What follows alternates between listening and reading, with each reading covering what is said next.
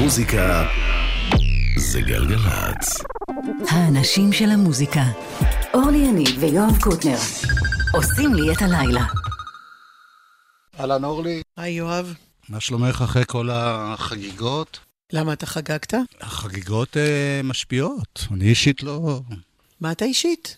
אישית אני לא נגיד כל כך חוגג באכילת בשר ומטסים, אבל...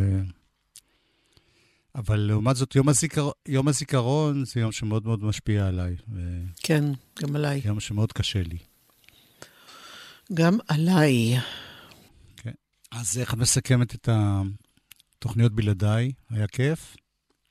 אני בכלל... אתה עשית תוכניות בלעדיי, אם כבר. נכון. טוב, בואי קודם כל נשים איזשהו שיר שאת תבחרי, כדי שבכל זאת תהיה מוזיקה בתחילת התוכנית. מה דעתך? אני בעד... ואני גם יודעת איזה שיר אני רוצה. יש הרגשה שזה יהיה פונטיינס DC. רגע, אפשר לשאול משהו? כן, אני יכולה לשאול אותך? כן. אתה אוהב אותם? אמרתי שקודם כל נשים שיר ואז נדבר, אז אל תרסי לי עכשיו את המומנטום. אז אני שמה פונטיינס DC. איזה שיר? רומן הולידיי.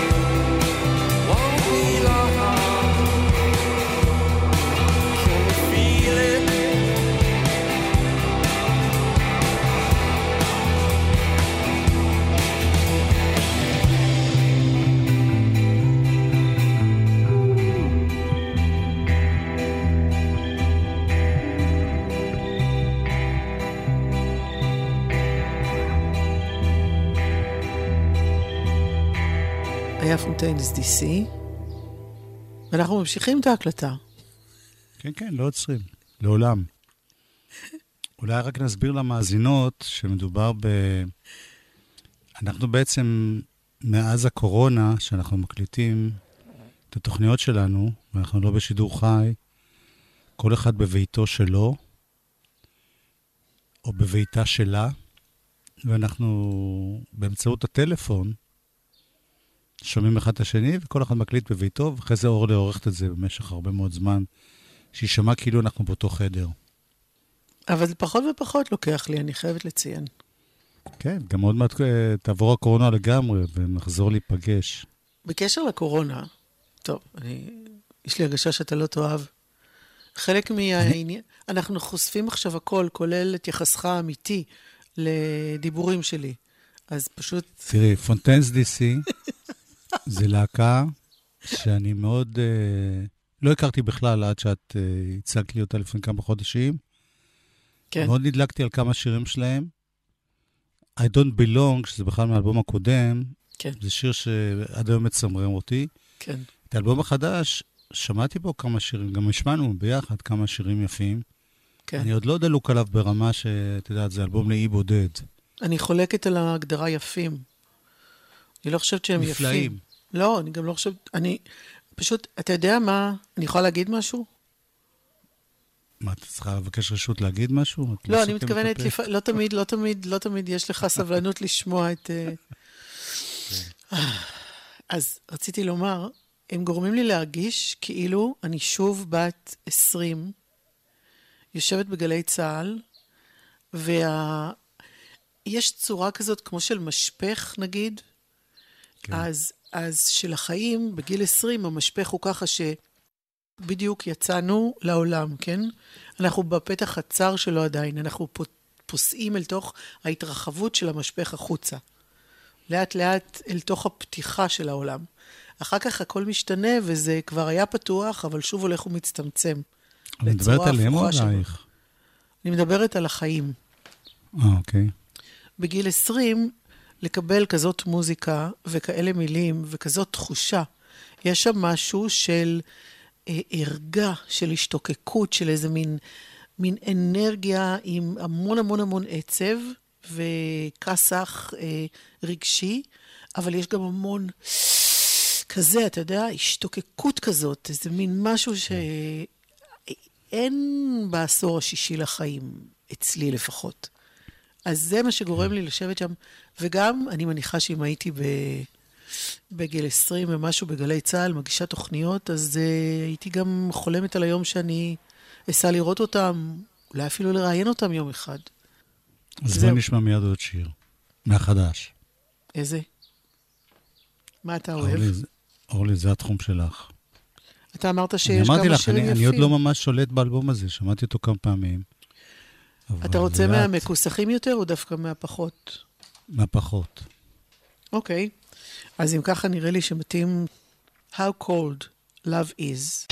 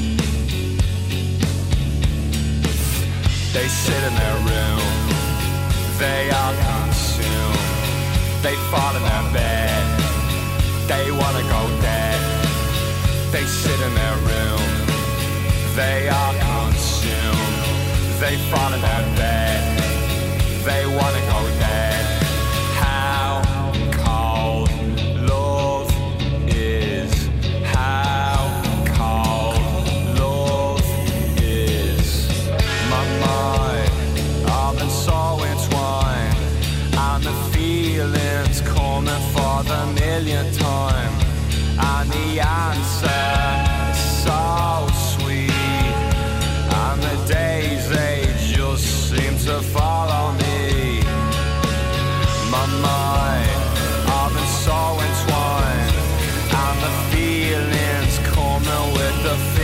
Schleim on the Yahtzee is so cold, so cold, so cold, so cold, so cold, so cold, so cold.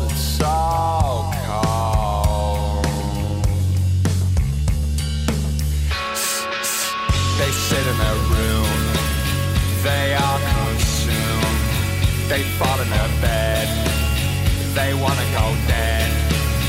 They sit in their room, they all consume. They fall in their bed, they shouldn't have said how cold love is, how cold love is, how cold love is.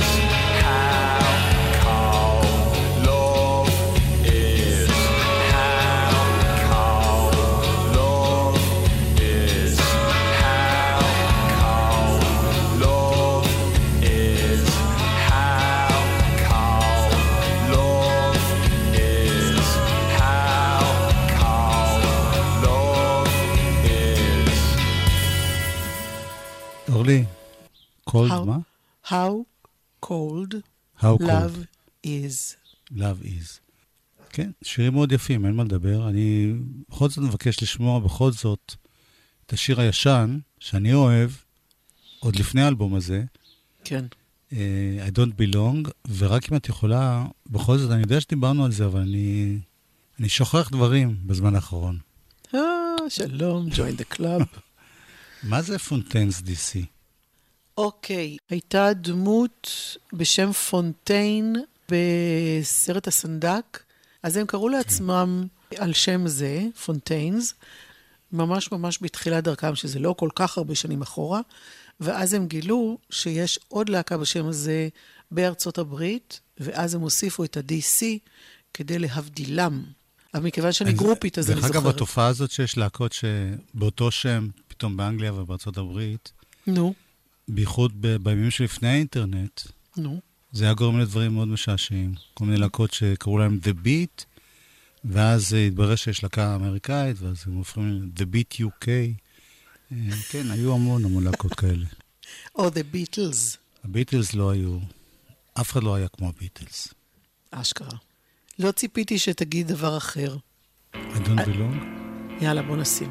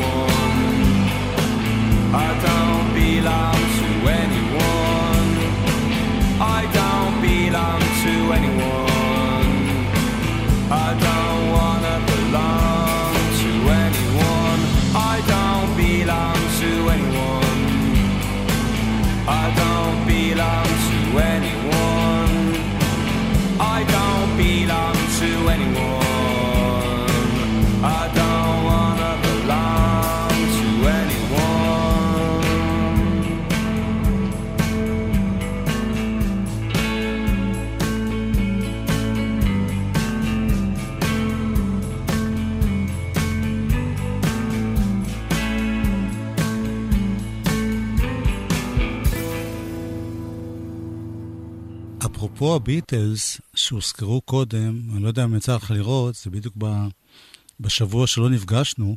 כן. פול מקארטני העלה את ג'ון לנון בנקרופיליה כזאת.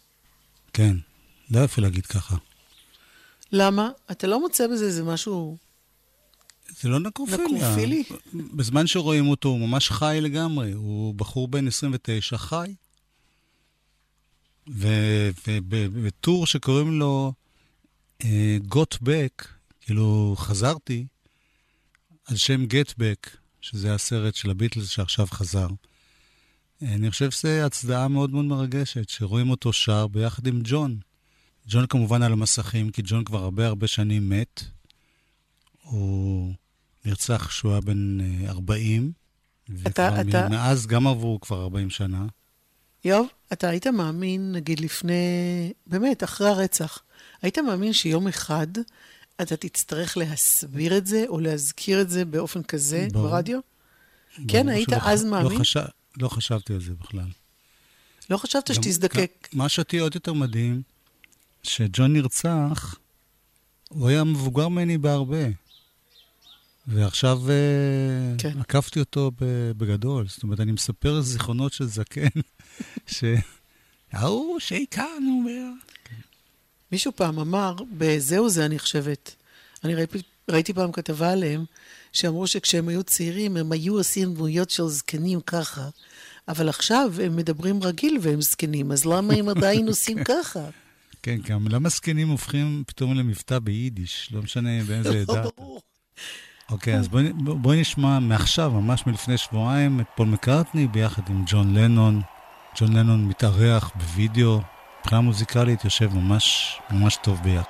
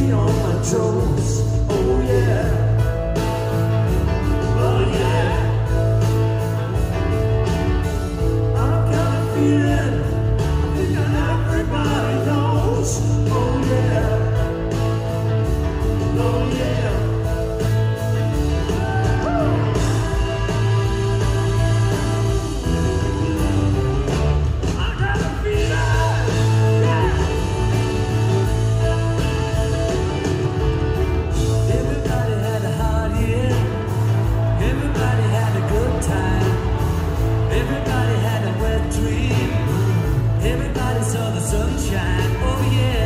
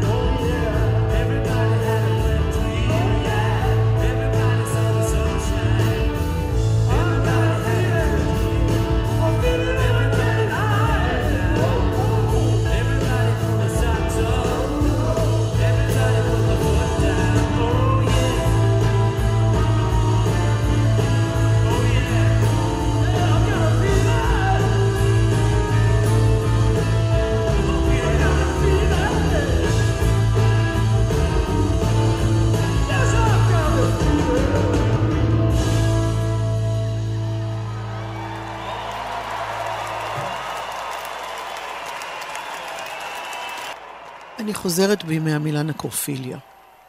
נכון. אני מניחה שאם הייתי בהופעה, הייתי מתרגשת עד דמעות. סלחתי לך. שומע את העורב?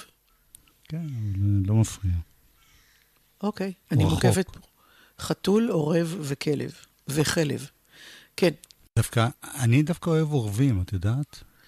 אוקיי, כאן נפרדות באמת דרכנו. למה? קודם כל, לשכנה שמעלה, שקוראים לה אליז, היו שני עורבים, הם חיים בזוגות הרבה פעמים. מה זאת אומרת? והם היו במשך משהו כמו 10 שנים, באים לאכול אצלה. אותם שני עורבים. אתה יודע שהם אוכלי בשר, מה היא נתנה להם לאכול? כנראה את הכלבים הישנים. לא, אני יודע שהם נורא נקמנים, ואם אתה חס ושלום נוגע להם בגוזל שלהם, הם ירדפו אותך. אבל יחסית ליונות... עורבים או אנשים? הנוראיות שמחרבנות על הכביסה של שרה, ועושות לנו את כל הגינה פה, היונות האלה שיושבות שם בצמרות העצים, גם אי אפשר להוריד אותם בכלל. סליחה, אז העורבים הם באים, עושים את העבודה והולכים. סליחה. קודם כל, זה לא שלך, הגינה. זה של כולם, זה של הנמלים, החרקים, היונים, היונות, העורבים, העורבות. אני בעד כל החיות בגינה, אני לא סילקתי בחיים אף חיה, אבל את החרה של היונים, או ליתר דיוק אותה על השלשת. כן. שמי, בואי נשים את הזה של מתי כספי. כן, יש לך. ברור. אני. על השלשת של הצוצלת. מכרה. קוראים אותה. שרה. ומי שמצחקק שם ברקע... זה דורי? זה דורי בן זאב. כן. אני, יש לי מכרה. קוראים אותה שרה. שרה היא אם למשפחה מרובת בעל והרבה ילדים קטנים. היא רוחצת את הילדים שלה, היא מחבשת את הבגדים של הילדים שלה, של הבעל שלה. מה שהיא עושה כל היום זה היא מחבשת צולה. מחבשת צולה.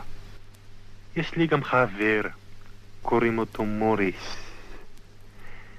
יש לו אולי 2-3 ככה 250 יונים. יש לו גם סובח. מחבש צולה. הוא אוהב אותם, את היונים שלו. הוא אוהב אותם כמו העיניים שלי.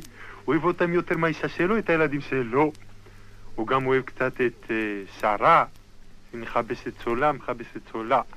אבל הוא אוהב גם את העיניים שלו, כמו העיניים שלו. בחיית העיניים שלי, שהוא אוהב את העיניים שלו פחות מאת העיניים שלו. הם עפים וחוזרות. הם עפים וחוזרות. הם עפות וחוזרים. יונים, אתה רואה את הכסר שלו אל היונה. הכסר הנפשי, המשפחתי שלו. יותר רעועה מהכסר הנפשי המשפחתי שלו ליונה. היא מנתה, אכזר. יום אחד באו איזה 51 יונים לכביסה של שרה. רכבו על הכביסה שלה, זיקו לה יום מחבשת צולה. חבשת צולה.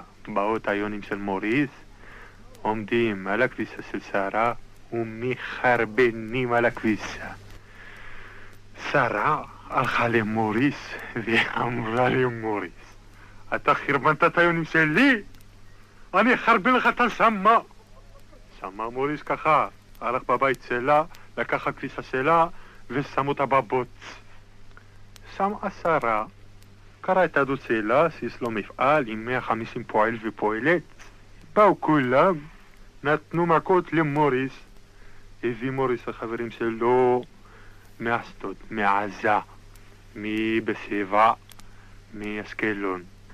לקחו קרשים, לקחו אבנים, לקחו בלוקים, לומים, ברזלים, גרזינים, והעיפו אחד על השני, והביאו את המשטרה, והביאו את המשמר האזרחי, והביאו את ההגה, והביאו כל מיני כוחות שאתה קורא אותם כוחות הביטחון, ועוד כל מיני כוחות כאלה מיולתרים, ואז יצאה מלחמת עולם, מלחמה ענקית, ענקית, ענקית.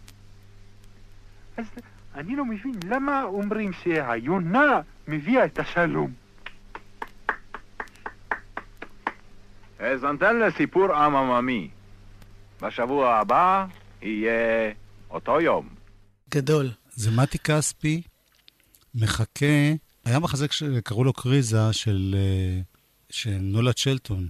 זה אחד המחזות הראשונים שהתפרסמו של יהושע סובול. אוקיי. שבו זה היה באמצע שנות ה-70. הוא לקח טקסטים אותנטיים של כל מיני אנשים במעברות, כל מיני אנשים מבחינה סוציו-אקונומית פחות מצליחים. והוא נתן להם במה, נתן להם ביטוי. והוא גם כתב למחזה הזה, הוא כתב כמה שירים נפלאים, הוא אצלנו בכפר תודרה, וילדים זה שמחה, אז הכל מבוסס על טקסטים שאנשים סיפרו שם. רגע. ובמחזה הזה, בין השאר, היה מערכון. כן. הסיפור הזה על היונים. כמובן שמתי כספי קצת... שינה. הצחיק את זה יותר. רגע. אבל...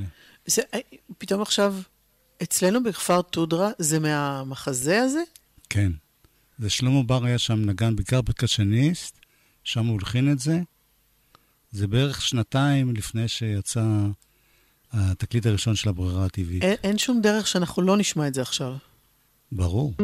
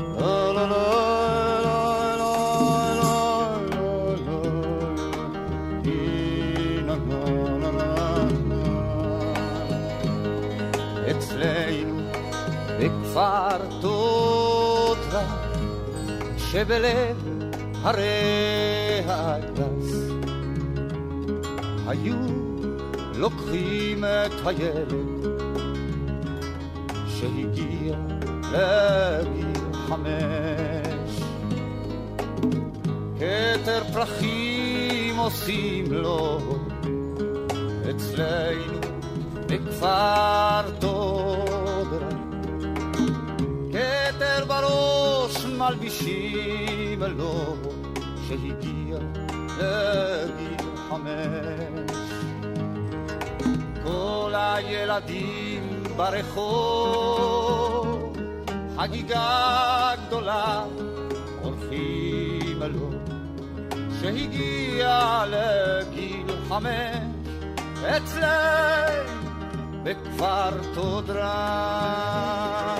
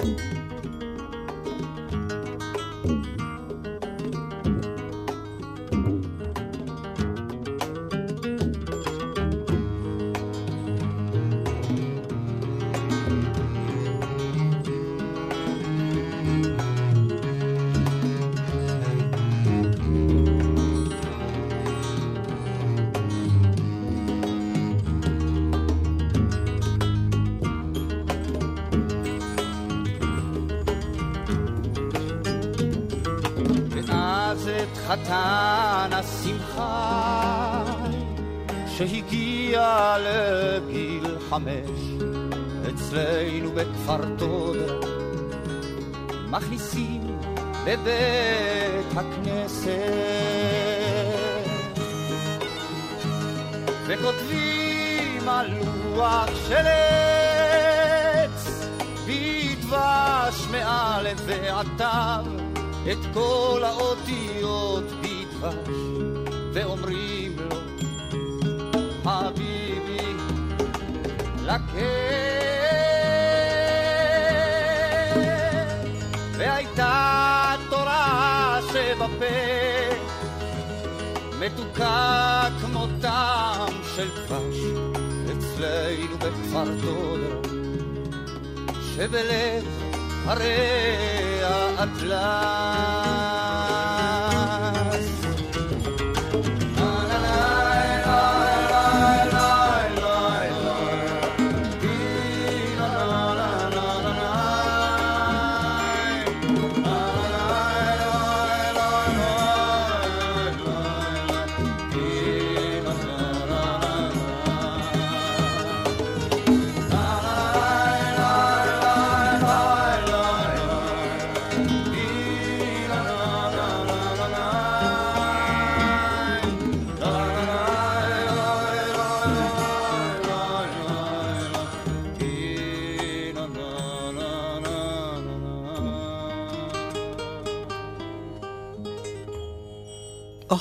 התגעגעתי לשיר הזה. אני רוצה לספר לך משהו על השיר הזה. כן. הרי, קודם כל אני פגשתי אז, ב-1977 או 78, כן. שלמה בר הגיע עם הברירה הטבעית לאולפן גלי צהל. אם אני לא טועה, באותו סשן גם את מצולמת איתי. סשן שרים את שנינו באותה תקופה, 78 כנראה. והוא נכנס לאולפן, כל הלהקה איתו, חוץ מסמסון קאמקר, שאיחר בכמה ימים. סמסון הוא היה נגן ההודי, והיה לו זמן הודו, זה היה כאילו, פתאום היה מגיע אחרי כמה שעות, מה, לא חיכיתם לי כאלה. אז הוא ישב עם כל הלהקה, וזה היה משהו נורא נורא חדש ומסעיר. כן. אחד שמנגן טבלס אחד, גיטרה ממש מערבית לגמרי, ונגן קונטרבס, ישראל בורחוב. השילוב הזה היה מאוד מאוד מרגש. ובאו כל חברי התחנה, כל החיילים באו להסתכל בפלא, ככה עמדו בצד של התא טכנאי. יש מין אולפן גדול ויש זכוכית שמבדילה בין המקום שהטכנאי יושב וכל... יש לי תחושה שאז הוא הוציא משהו מהכיס פתאום. כן, ואז הוא הוציא קופסה וגלגל... אני אז לא ידעתי כלום, לא ידעתי מה הוא עושה שם, אבל לימים מתברר, הוא גלגל ג'וינט ענק. באמצע בסיס צבאי. התחיל להפעיר את זה בין החבר'ה. זה היה פשוט... כן. אבל זה הייתה באמת, זה הייתה מהפכה מאוד מאוד גדולה במוזיקה הישראלית, כי הוא פתח להרבה אנשים, אני ביניהם, אני מודה, את האוזן לצלילים שפחות הכרתי. זה אמנם לא היה הפופ המזרחי, אבל פתאום הניגון הזה עם הכינור ההודי וכל השילוב הזה, זה היה משהו נורא נורא חדש. זה נכון, אי אפשר להדגיש את זה אפילו יותר מדי. אני ממש זוכרת בדיוק יחד, בדיוק כמוך, עד כמה זה באמת היה שונה. לקח המון זמן, הוא גם היה שלב, אני זוכרת, ממש בחדות זוכרת, שהוא פתח איזה... אני לא אקרא לזה מסע הופעות, אבל הייתה לו הופעה בנווה צדק. וזה היה זמן לא רב אחרי שהוא תקף קשות את האורחים המוזיקליים של גלי צהל, ואת האשכנזיות של התחנה, ועל... אני זוכרת מילים מאוד מאוד חריפות שנאמרו מתוך העמדה הזאת של אנחנו ואתם, לבן ושחור, מוזיקה מערבית מול מוזיקה מזרחית. אבל זה לא המוזיקה המזרחית של הפופ המזרחי, אלא... ברור. ואני הלכתי להופעה הזאת בדחילו ורחימו, כי אני פחדתי שיצקו לי מלט על הראש או משהו. ממש פחדתי. ואמרתי ביני לבין עצמי, אם הוא מתחיל לשאוג שם על... כי הוא ידע שיש מוזמנים. אגב, זה לא היה על גלי צהל באופן ספציפי, זה היה גם על... כן, אבל גלי צהל היו מטרה טובה. אנחנו יודעים שהיה בזה מידה של צדק גם בכל הדבר הזה. למרות שהוא נלחם בשביל משהו שהוא אחרי זה בעצמו אמר, אני לא עשיתי את מה שעשיתי בשביל הלייטי פופ האלה. כן. אני עשיתי כי רציתי שישימו לב לצד, נקרא לזה יותר קלאסי במוזיקה הזאת, האומנותית יותר. אני זוכרת ויכוח בחדר מפקד התחנה. כשהיו כמה נציגים שם, היה מישהו מהתחנה שרצה, או היה לו מאוד חשוב לקדם את העניין המזרחי, של המוזיקה המזרחית, ואני כל הזמן ניסיתי להבין למה הוא קורא מזרחי, כי אני אמרתי לו, תגיד, אם אני משדרת את רחוב האגס 1 של אהוד בנאי, אני משדרת מוזיקה מזרחית או לא?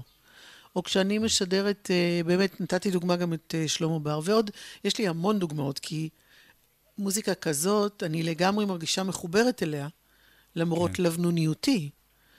והוא פתר אותי במתנועת זלזול, אותו אדם, ואמר לי, זה לא, זה כל המשתכנזים, משהו כזה. והוא נתן שמות של כל מיני הארדקור אז. ואני נשבעת לך, אני מנסה עכשיו לזכור מה הוא אמר, איזה שמות, אבל אני לא זוכרת כרגע. אולי גם זה מעיד משהו. אני זוכר, אבל אני לא רוצה להגיד. את השמות?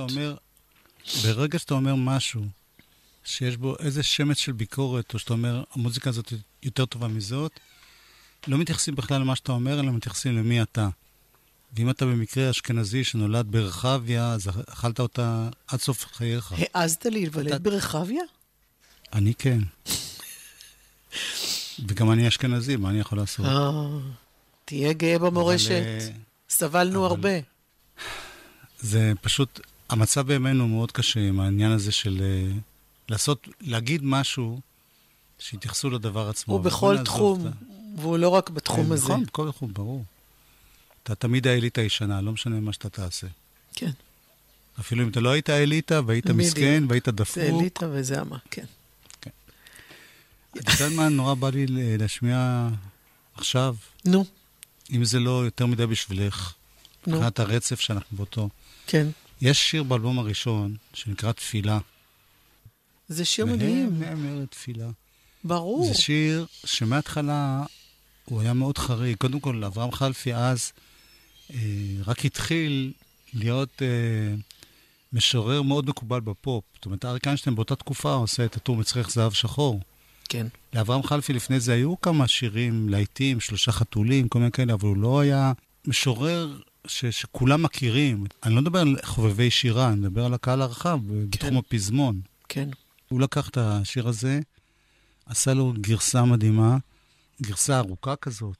בכלל, שלמה בר בהרבה דברים היה יותר קשור, נגיד, למוזיקה המתקדמת של התקופה, מאשר למוזיקה המזרחית של התקופה.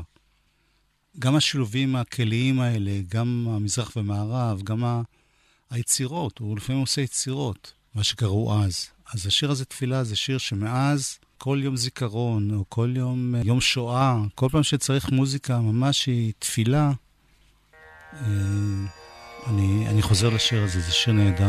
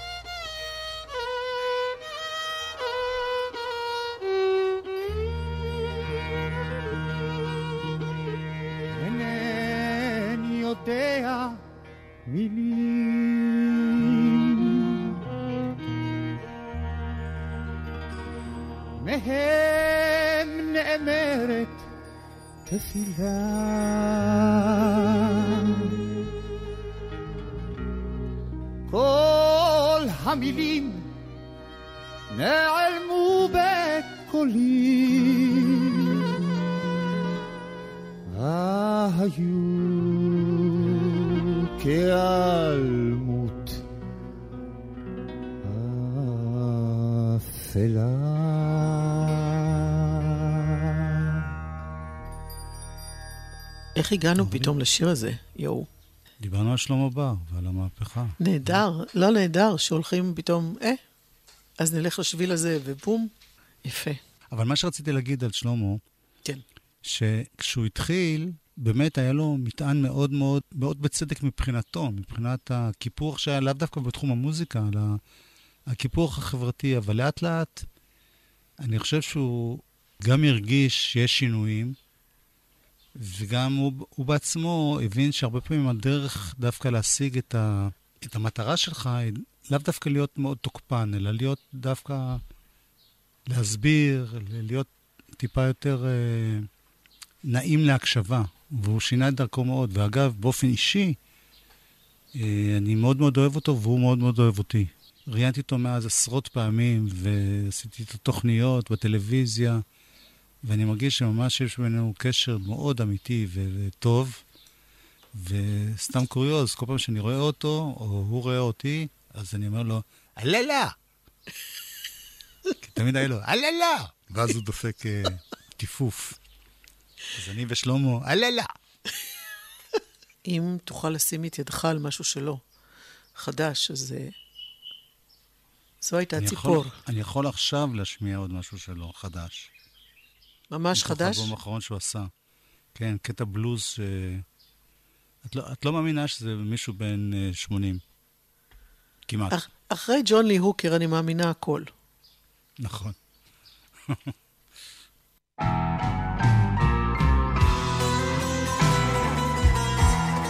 עד סוף השעה הראשונה נשמע את שלמה בר, או בשמו החדש המלא, שלמה בר בן בוזי.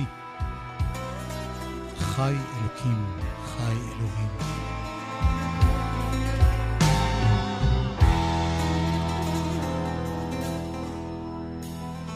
חי אלוהים,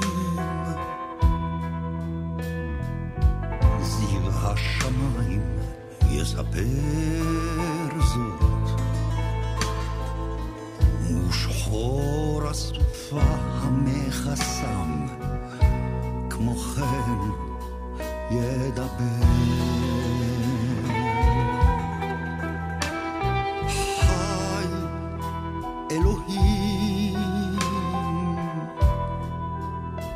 עדי האדמה יספר זאת, ועוקר עצים בסערות מוחל ידבר.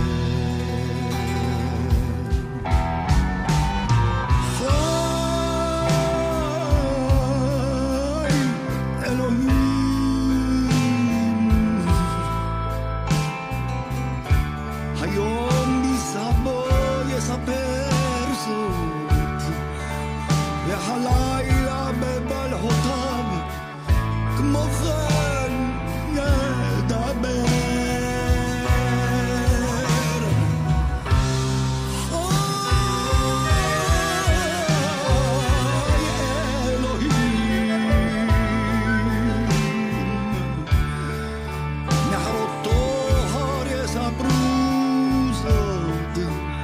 וערפל מעיק בכובדו מוכן ידבר.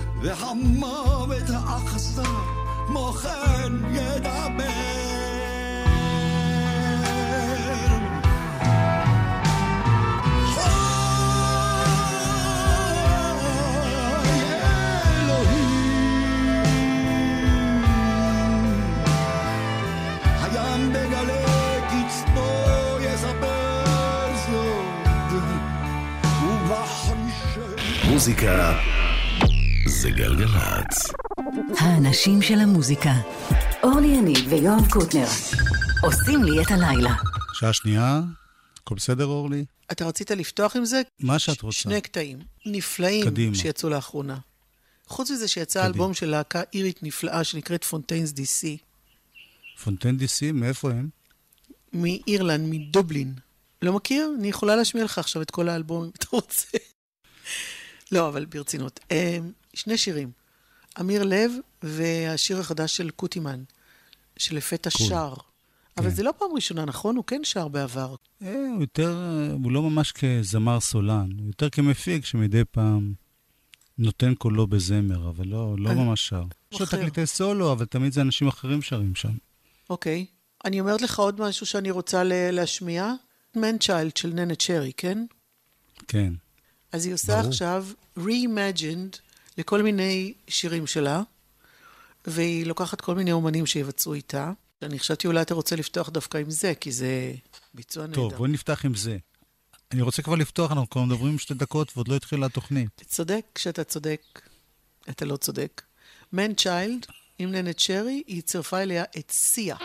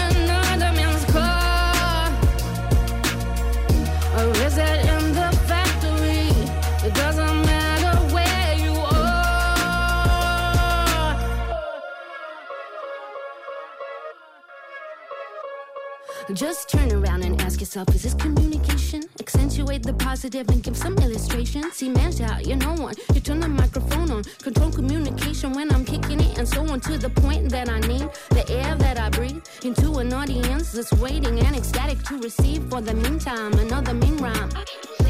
I know what the time is. The crowd will keep on playing at proof. The speaker boxes allows my diagnosis, cause I believe in miracles and words in steady doses. Enough, R-E-S-P-E-N-C-T.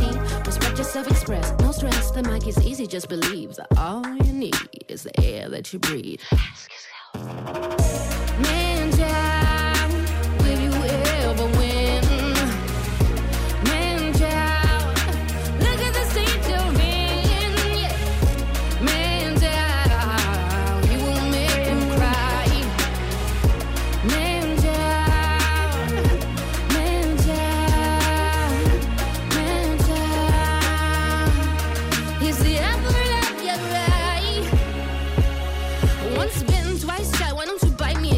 just take it and write and go tell your friend. Are you ready for the words? I turn the microphone on a figure of speech to reach you at the back and so on the style. I'm simulating dance floors. Raise your body temperatures now, and it demands for powers in the amp. You know loud's my diagnosis, cause I believe in miracles, words in heavy doses. Cool. יפה. בוא נשמע את אמיר לב החדש. כן.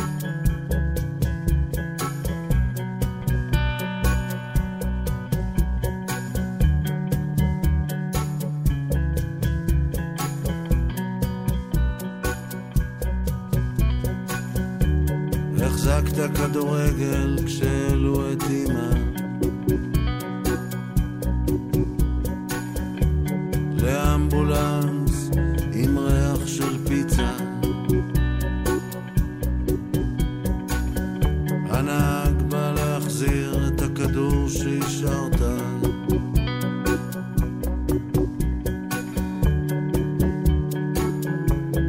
ככה התחלת מיליוני דולרים, אלפי שעות של מחשבה, ללחוץ על הירח, בסוף החללית נפלה, אין לאן להתקדם, אם שוכחים אותך.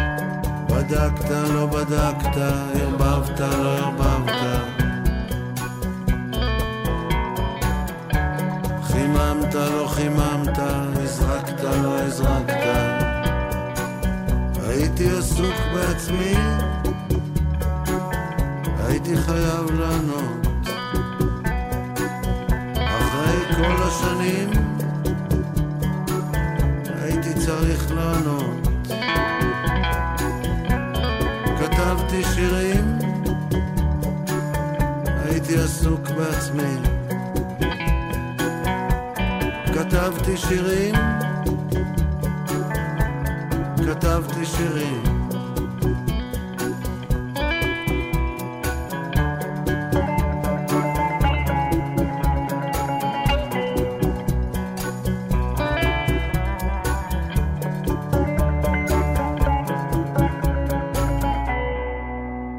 זה אמיר לב. אתה יודע מה הוא כתב בפייסבוק על השיר הזה? לא, לא ראיתי. קודם כל זה מתוך האלבום שלו רומא שיוצא בקרוב, ורומא זה על שם בחור שהוא הכיר ושהיה לו מסלול חיים מאוד רב טרגדיות וקשיים וכאבים.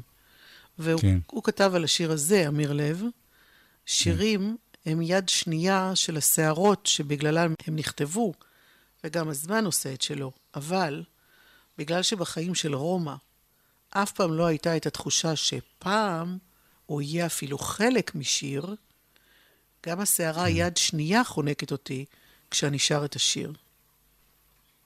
ואני אספר לך משהו שקשור גם אלייך, שאמיר לב היה בג'ם, הוא שודר ביוני, בג'ם שלי בגלי צהל /גלגלץ, ואמרתי לו, בקשר לשם של האלבום, רומא, שאת אמרת לי שזה היה מין כינוי כזה לצוענים, לאנשים שהם, נקרא לזה משולי החברה, נכון? את אמרתי משהו כזה. אני אמרתי לך, שאלתי עם הכוונה, לא ידענו למה זה רומא, ואז אמרתי לך שרומא זה כינוי לצוענים, זה לא כינוי, ככה הם בוחרים גם להיקרא. יפה, אז אמיר לב אמר שבאמת הוא חשב גם על זה, זאת אומרת, זה לא רק השם שלו היה רומא, אלא גם הוא היה... זה כאילו שהיה יהודי שהיו קוראים לו, אני יודע, בגטו יהודון. אבל זה היה השם שלו, אבל גם זה היה כינוי לעג. אתה יודע, זה... בואי נשמע משהו נוסף של אמיר לב. אוקיי. לא באמת, כאילו, זה אלבום כל כך יפה. שטרם יצא, אבל אוטוטו, ממש. כן, אוטוטו. איזה אתה בוחר? חיפה. יאללה. כי חיפה גם מדבר על רומא. הבחור שם שרוקד והולך למסיבות וכל כן. זה, ומנקה, זה הוא. בחיפה יש רוח,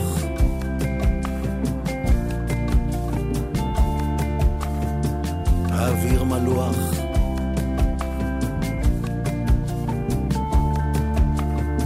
ריחות של צעירים,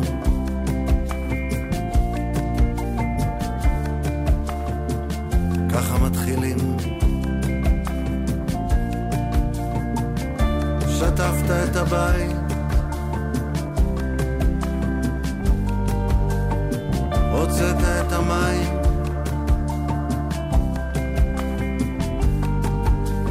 פעם ראשונה שחורים,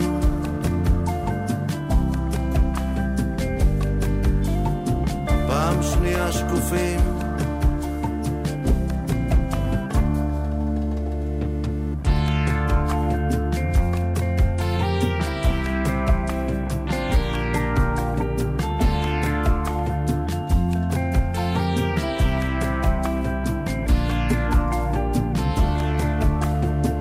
ידעת לחכות,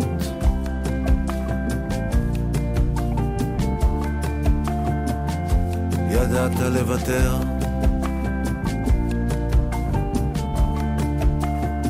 ידעת להרבב בטון,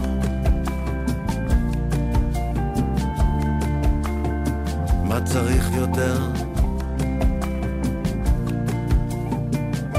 שטפת את הבית, הוצאת את המים,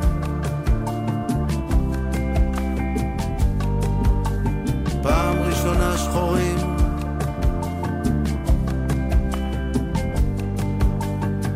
פעם שנייה שקופים,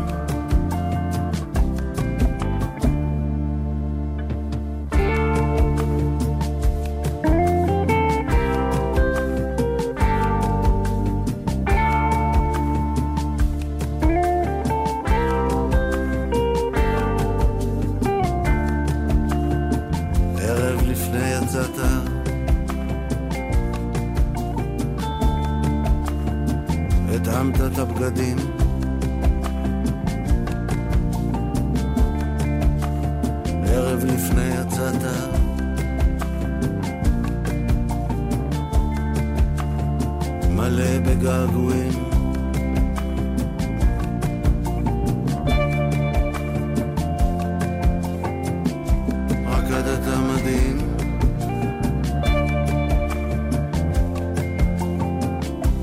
פקדת המדים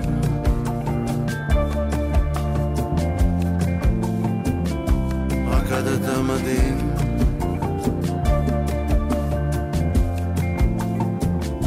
פקדת המדים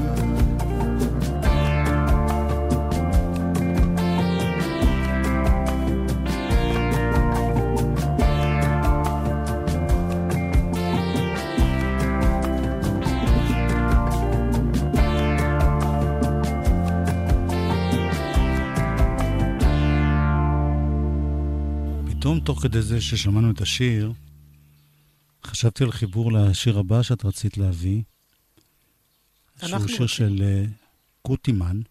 כן. ושלפעמים דווקא בתחום האומנות, בתחום המוזיקה של זה, אנחנו קצת מתעסקים, קוראים ניסים, שמישהו שהוא ממש אין לו שום צ'אנס, שהוא בשוליים של השוליים, ואף אחד לא יודע עליו, פתאום הוא מתגלה, פתאום קורא לו הסינדרלה הזה, שהוא הופך להיות מישהו מצליח. ואחת כזאת זה פרינסס שואו, שהייתה איזו בחורה, כן, לא כן. במיוחד אטרקטיבית, לא במיוחד גאונית מבחינת מוזיקה, אבל עושה את הקטע שלה, ופתאום באה אחת כמו קוטימן. אי שם בצאלים. כן, כן, הוא בכלל לא הכיר אותה אישית, הוא ראה, כן. שמע קליפים שלה באינטרנט שהיא שרה, והפך אותה לעניין, אז אולי נזכר באיזה שיר שלה, ואז נעבור אליו. מה דעתך? אני מאושרת להצעה הזאת. אורלי, את מאושרת?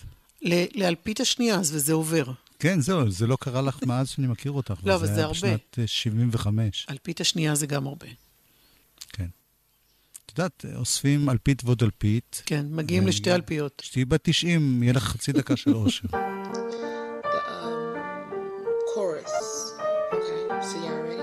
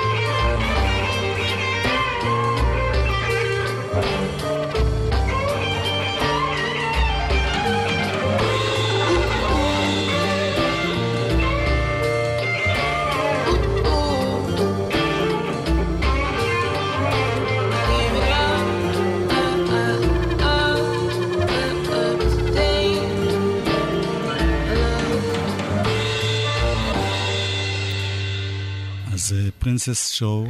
היא לא הפכה להיות ביונסה או משהו, אבל היה לה את הרגע שלה בחיים, אני מקווה. וגם לא בטוח שזה נגמר, את יודעת, זה מדי פעם... זה נגמר. כן? לא נראה לי שהיא תשוב ותמצא עוד איזה מישהו כזה שיקח אותו להפקה. לא יודעת, אבל זה אני והפסימיות שלי. בכל אופן, כשהוא הגיע לישיר הזה, המחשבות על 100, יש לו מילים סופר עצובות ומואחות לב. אני מחכה שזה יגיע כבר, שום דבר כבר לא קורה לי, מה נסגר, אני לא יודע, אולי אני סבע, לא ברור לי איך אני ממשיך מחר.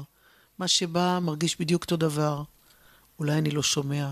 המחשבות על 100, מאוד מאוד כנה, מאוד עצוב, מאוד קל להתחבר לזה. גם מה שאני מאוד אוהב בזה, זה שתמיד מדברים על הגאוניות שלו בהפקה. כן. זאת אומרת, הוא ממציא דברים, כל הדבר הזה שהוא עשה, שהוא חיבר קליפים לכדי יצירה אחת, שכל מיני אנשים מנגנים בכלל בלי להכיר אחד השני, ותמיד מדברים על הסאונדים שלו, אבל פה אנחנו רואים שיש לו גם משהו מאוד מאוד אישי ומרגש להגיד. כי הוא גם עשה איזו החלטה כנראה לשים דברים בחוץ. כן. לצמצם את הפערים.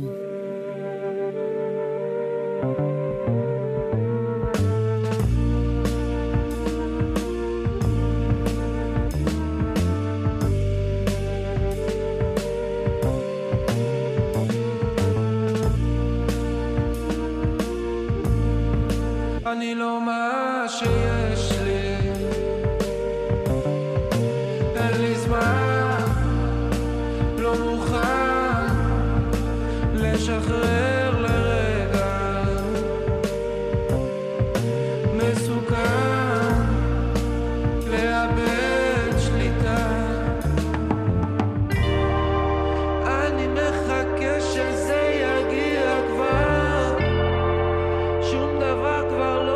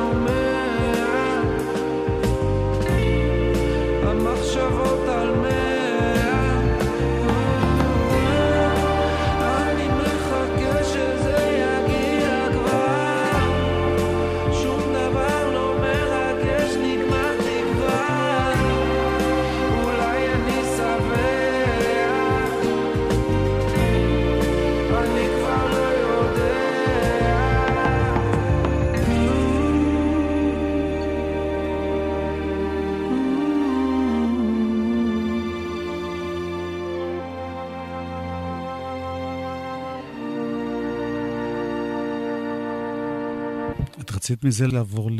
כן, כן, כן. יש שני דברים לאחרונה במוזיקה פה, מכאן. לא רק שניים כמובן, אבל זה ושמנדריקס, שאני מאוד אוהבת. אז בוא נשמע את שניהם, מה את אומרת? באמת? כן, מה הראשון? גם את החוויות עושים את סאמר טיים, אבל בעברית. וגם את שמנדריקס? כן, החוויות זה עוזי נבון, שזה בכלל לא עוזי נבון, זה דמות שהמציא מישהו שיש לו כל מיני דמויות, ובין השאר שוזין, הווה נשמע.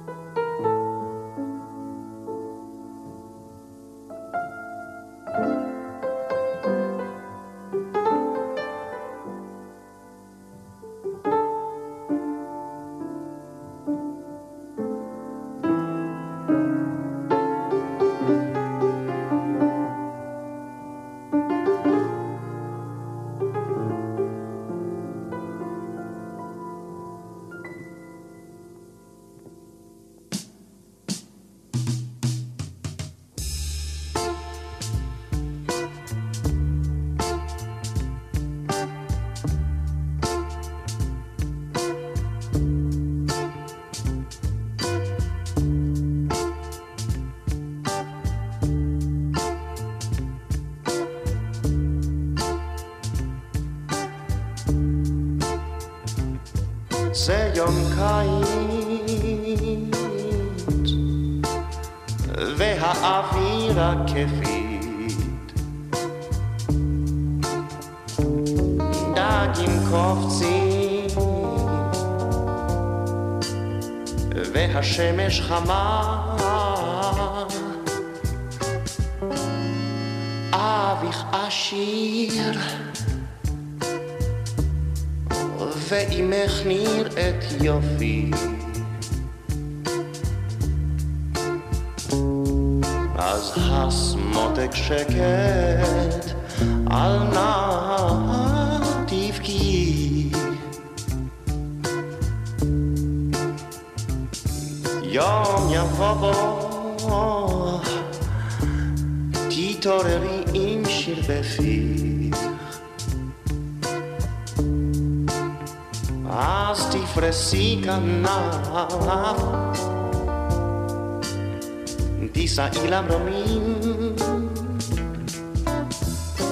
אך עד אותו יום, אשמור עלייך מכל פגע. בעוד זוג הורייך מנגד עומדים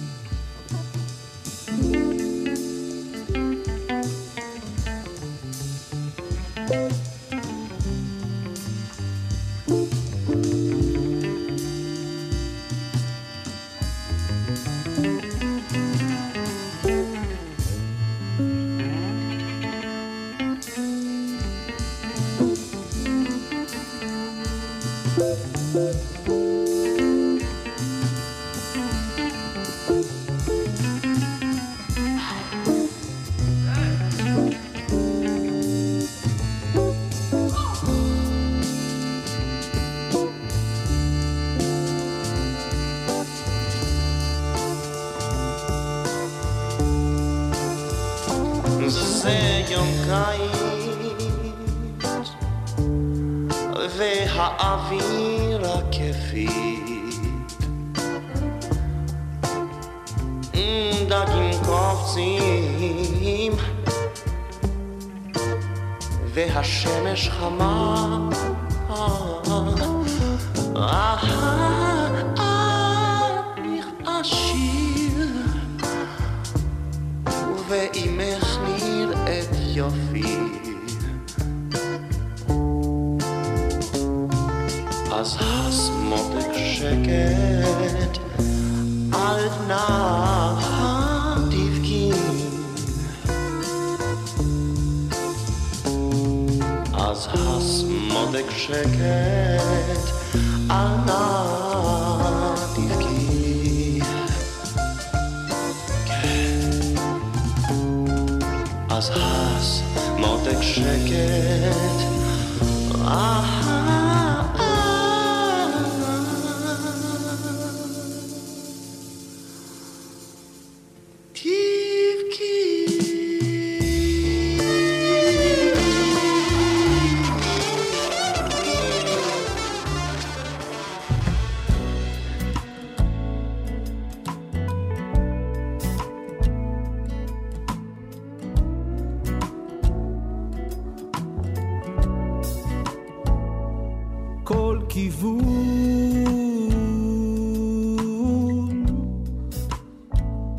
שמסתכלים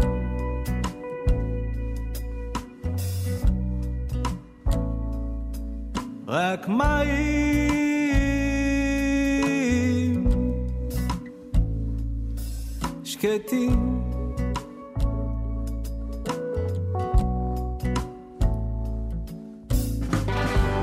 אני חייב למצוא עכשיו יבשה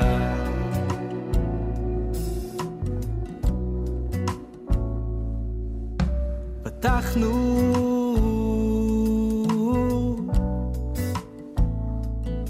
מפרסים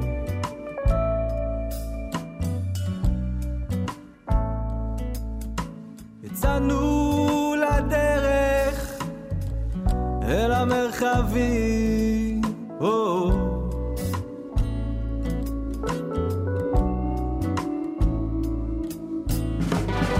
בלי משמעות בלי מטרה, בשביל מה?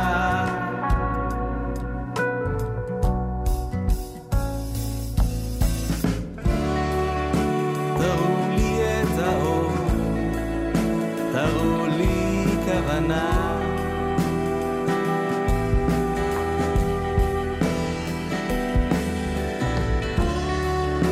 תראו לי מה שבא לי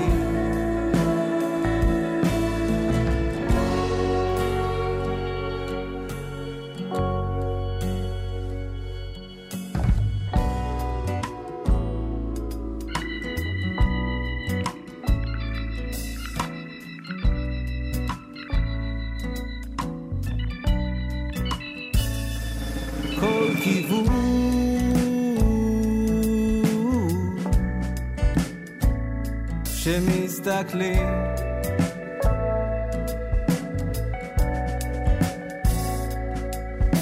גלים גועשים ורועמים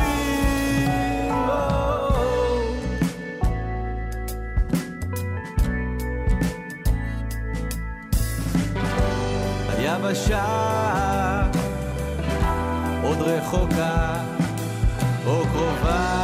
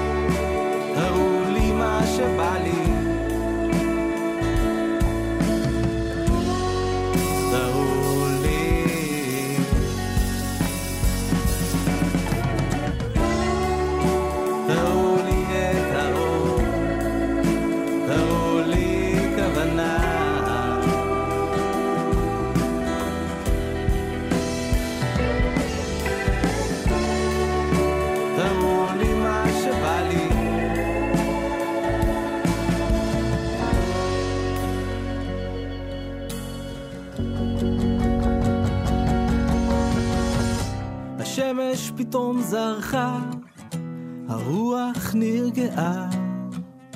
האם זהו אות משמיים? אולי רק נהנה מאוד זריחה קצרה, או לגימה מהמים.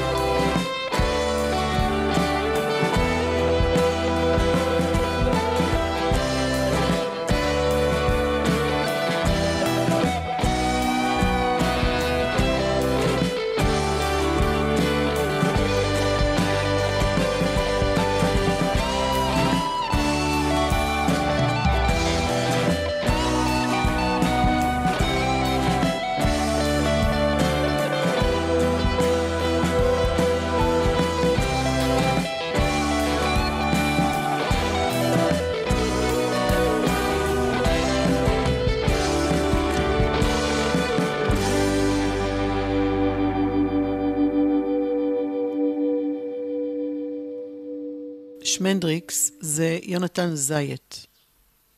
כן.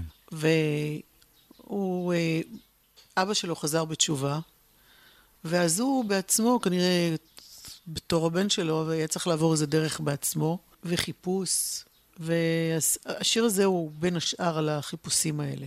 וזה כן, כבר סינגל שני שלו. רציתי גם רק להגיד מילה על השם שלו. כן. כיוון שאני מכיר אישית, הוא היה בכיתה עם הבן שלי, אחד שקוראים לו יונתן זייט. זית כמו זיתים. אבל זה כתוב זין א' י' י' ת'. לכן את אומרת זית, שלא יתבלבלו עם זית. אתה לא חושב שזה אותו בן אדם? לא, לא, זה לא, אני בררתי. יש יונתן זית ויש יונתן זית? יס. זה מאוד מבלבל, אני מבקשת להתארגן עם הדבר הזה ושכל אחד... אולי הם יתאחדו והפכו לאדם אחד. ביחד איתו אבל יש את אלון ברק, דרור הלר ויונתן הוכבאום. שמנדריקס, אחלה שם, שמנדריקס. כן, איפה ממשיכים מכאן, אורלי? תמינו. הוא בעצם אמיר מוכתר פואד. סבא שלו היה מוזיקאי ידוע ומכובד במצרים, וגם שחקן קולנוע בשם מוכתר פואד. אז הנכד גדל בבלגיה, הוציא אלבום לפני, אני חושבת שזה היה 2-3, אבל הרבה פעמים שאני אומרת 2-3 זה גם 5-6. זה לא משנה, אורלי, תמשיך. הוא הוציא אלבום יפהפה, שנקרא אמיר, ועכשיו הוא בדרך כלל אלבום חדש. מי שכותב לנו תגובות, תגידו אם זה חשוב או לא. אם זה 2.5 או... כן. ידעתי שזו הייתה טעות. אל תנחי לי פה, כאילו את סובלת לעבוד איתי. orlyo.glz@gmail.com, אם אתם רוצים לכתוב. כן. תמינו או לא, תמינו. אוקיי, שיר חדש.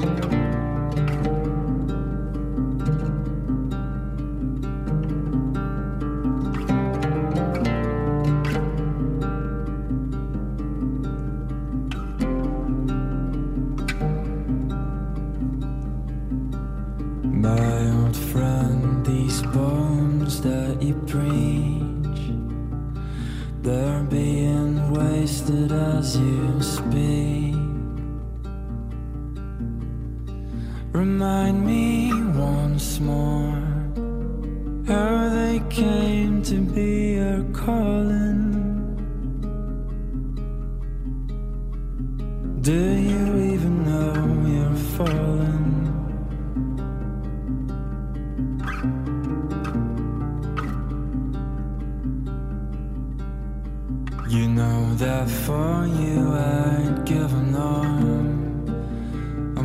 few that never meant you harm, and I hate you like I hate fire and thunder. But from time to time I wonder, and lately I did wonder.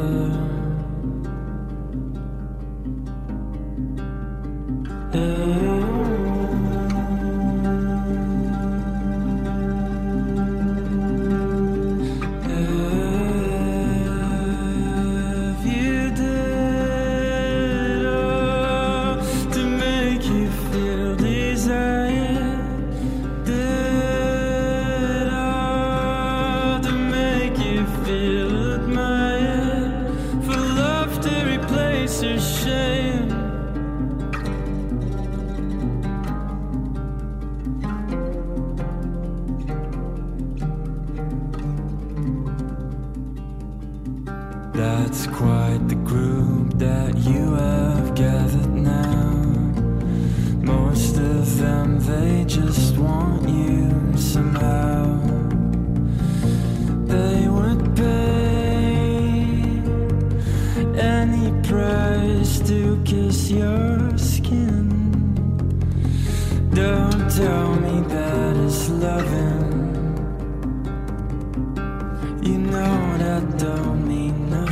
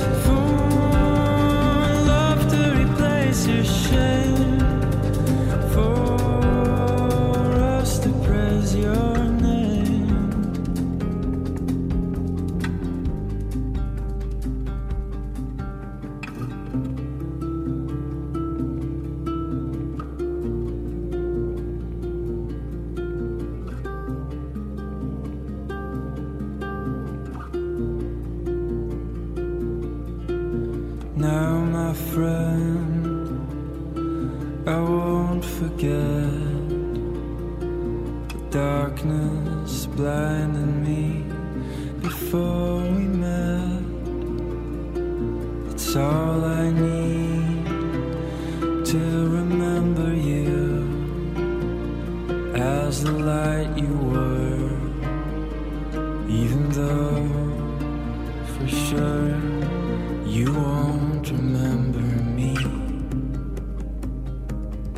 No, you won't remember me.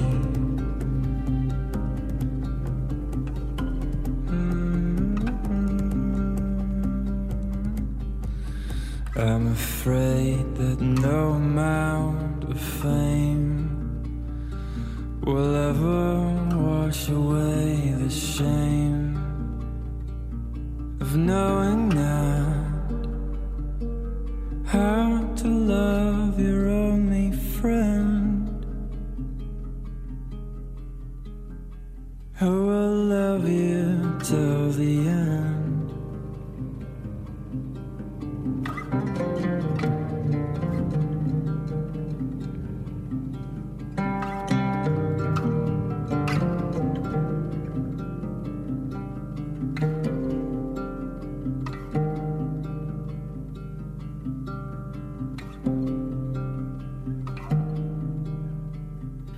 First disciple, תמינו. אוקיי. אני רוצה לשאול משהו. אלוהים עדי, עדי או עדי? לא יודע איזה אלוהים יש לך. רגע. יש אחד שהולך עם כל מיני עדיים. שלא תכננתי את זה ולא כלום. שכתוב חי. ושאני הולכת להפתיע אותך. לאחרונה העלית בפייסבוקך קטעים מדהימים ממסע הבחירות שהשתתפת בו עם מאיר אריאל. ואמרת שמדי פעם תציף לקראת ההופעה הזאת. כל יום אני מעלה 3. מה? יש כאלה כמויות? כל יום 3 קטעים. יכול להיות קטע מאוד קצר, יכול להיות קטע... פשוט יש לי המון המון שעות מצולמות. זה לא ערוך, זה לא מצולם. זה כל היופי אבל, זה כמו להיות בהופעה. הקטע הראשון זה פשוט... ריקוד מטורלל לחלוטין. מיקי שביב הגאון שר. מר קוטנר פוצח ב... יחד עם יהודה עדר. דואט עם יהודה עדר, דואט של ריקוד, לא דואט, וטיפוף. וגם מאיר אריאל מנענע בעקוזו שם בצד השני של הבמה. אז זו ההגדרה הכי מדויקת שאני שמעתי, כי לרקוד זה לא. זה איזה מין, אבל אני זוכרת שראיתי אותו בהופעות, וזה תמיד היה אותו דבר. הייתה לו איזו בעיה עם ביטוי גופני, של ריקוד לפחות. אני לא הייתי לידו במקרים אחרים, אבל בריקוד היו לו תנועות מוזרות, to say the least. קיצור? פה הוא אינטז בצורה מאוד יפה. אני תהיתי מה אמר על זה מיקי שביב, שקצת הפריעו לו לשיר, כולל הפעמים שניסית לעטות לצווארו כל מיני טופים ודברים כאלה, הוא נראה לי די מוטרד מזה. אני בטוח שלכולם נעים להיזכר בתקופה. כן, זה כן. כי היינו צעירים ויפים יחסית. כן. אתה יודעת, 35 שנה. אתה יודע מה אתה מזכיר לי? שבטירונות, שבה סבלתי סבל בלתי יתואר, מהיותי לא כל כך מתאימה לה, זה לא משנה. באיזשהו שלב, אחרי באמת כמה סדרה של אירועים שאני באמת שקלתי לשים קץ, ומשי אז אמרה, את עוד תראי שבעוד 20 שנה תגידי איזה כיף היה. אז אמרתי, לא יקום ולא יהיה. אני אזכור את זה לדיראון עולם. תשמעי, זה היה כיף לכולם גם בזמן אמת. ראה מוכיח, מיקי שביב, כל אחד מהם, יהודה עדר, אני בכלל לא מהסיפור, כי אני לא באמת מוזיקאי אמיתי כמוהם, אבל הם פרחו על הבמה, הם הרגישו שחרור מוחלט, שהם עושים מה שבא להם, וזה היה פשוט תענוג. אפשר להשמיע, את רוצה להשמיע קטע כזה? זה מה שרציתי לשאול, אם זה בסדר לך. כי חלק מהחוויה זה גם לראות את זה, זאת אומרת, שלא רואים אתכם רוקדים ככה, אבל אולי קטע אחר, שבו לא הריקוד עושה את כל ההבדל, אלא, לא יודעת, מה שבא לך. אולי נסיים עם זה אפילו. נשמע קטע מתוך מסע הבחירות של מאיר אריאל. רגע, אולי נסיים עם זה? על הכיפק, מפה ועד סוף התוכנית. מסע הבחירות, שהיה בשנת? של מאיר אריאל. 1987, סוכות. וואו, וואו. מאיר אריאל, יהודה עדר. רע מוכיח. מיקי שביב. ואורלי יניב. יואב קוטנר. ויואב קוטנר. כן. טוב, היה לי לעונג. תודה, ודש לציפור שם ברקע. בטח, אני פתחתי את החלון, אמרנו, הכל בחוץ, לא? הכל בחוץ. orlyo.glz@gmail.com מוזמנים להגיב. תודה, יואב. ביי. שוב אני מוצץ גבעול, מתחת גשר מת לנפול, כשמעלי העגלות בתנועה מתמדת. שוב אני מתחיל לשאול, מה לרצות, מה לאכול, כשהנמלה הענייני אותי מודדת. אחת לאיזה זמן מוגבל אני נשמט אביון ודל, ממרוץ הכרכרה משתקשקת, נפלט משצף מעגל כמו שוקע תחת גל, כשההמולה הסחרחרה את מתרחקת. ואבא תמיד אומר, עזבנו יום יעזבק היומיים, ההכרה נוסעת אין עצור, קפצת ממנה היום, חלפו 2 והנה נשארת מאחור.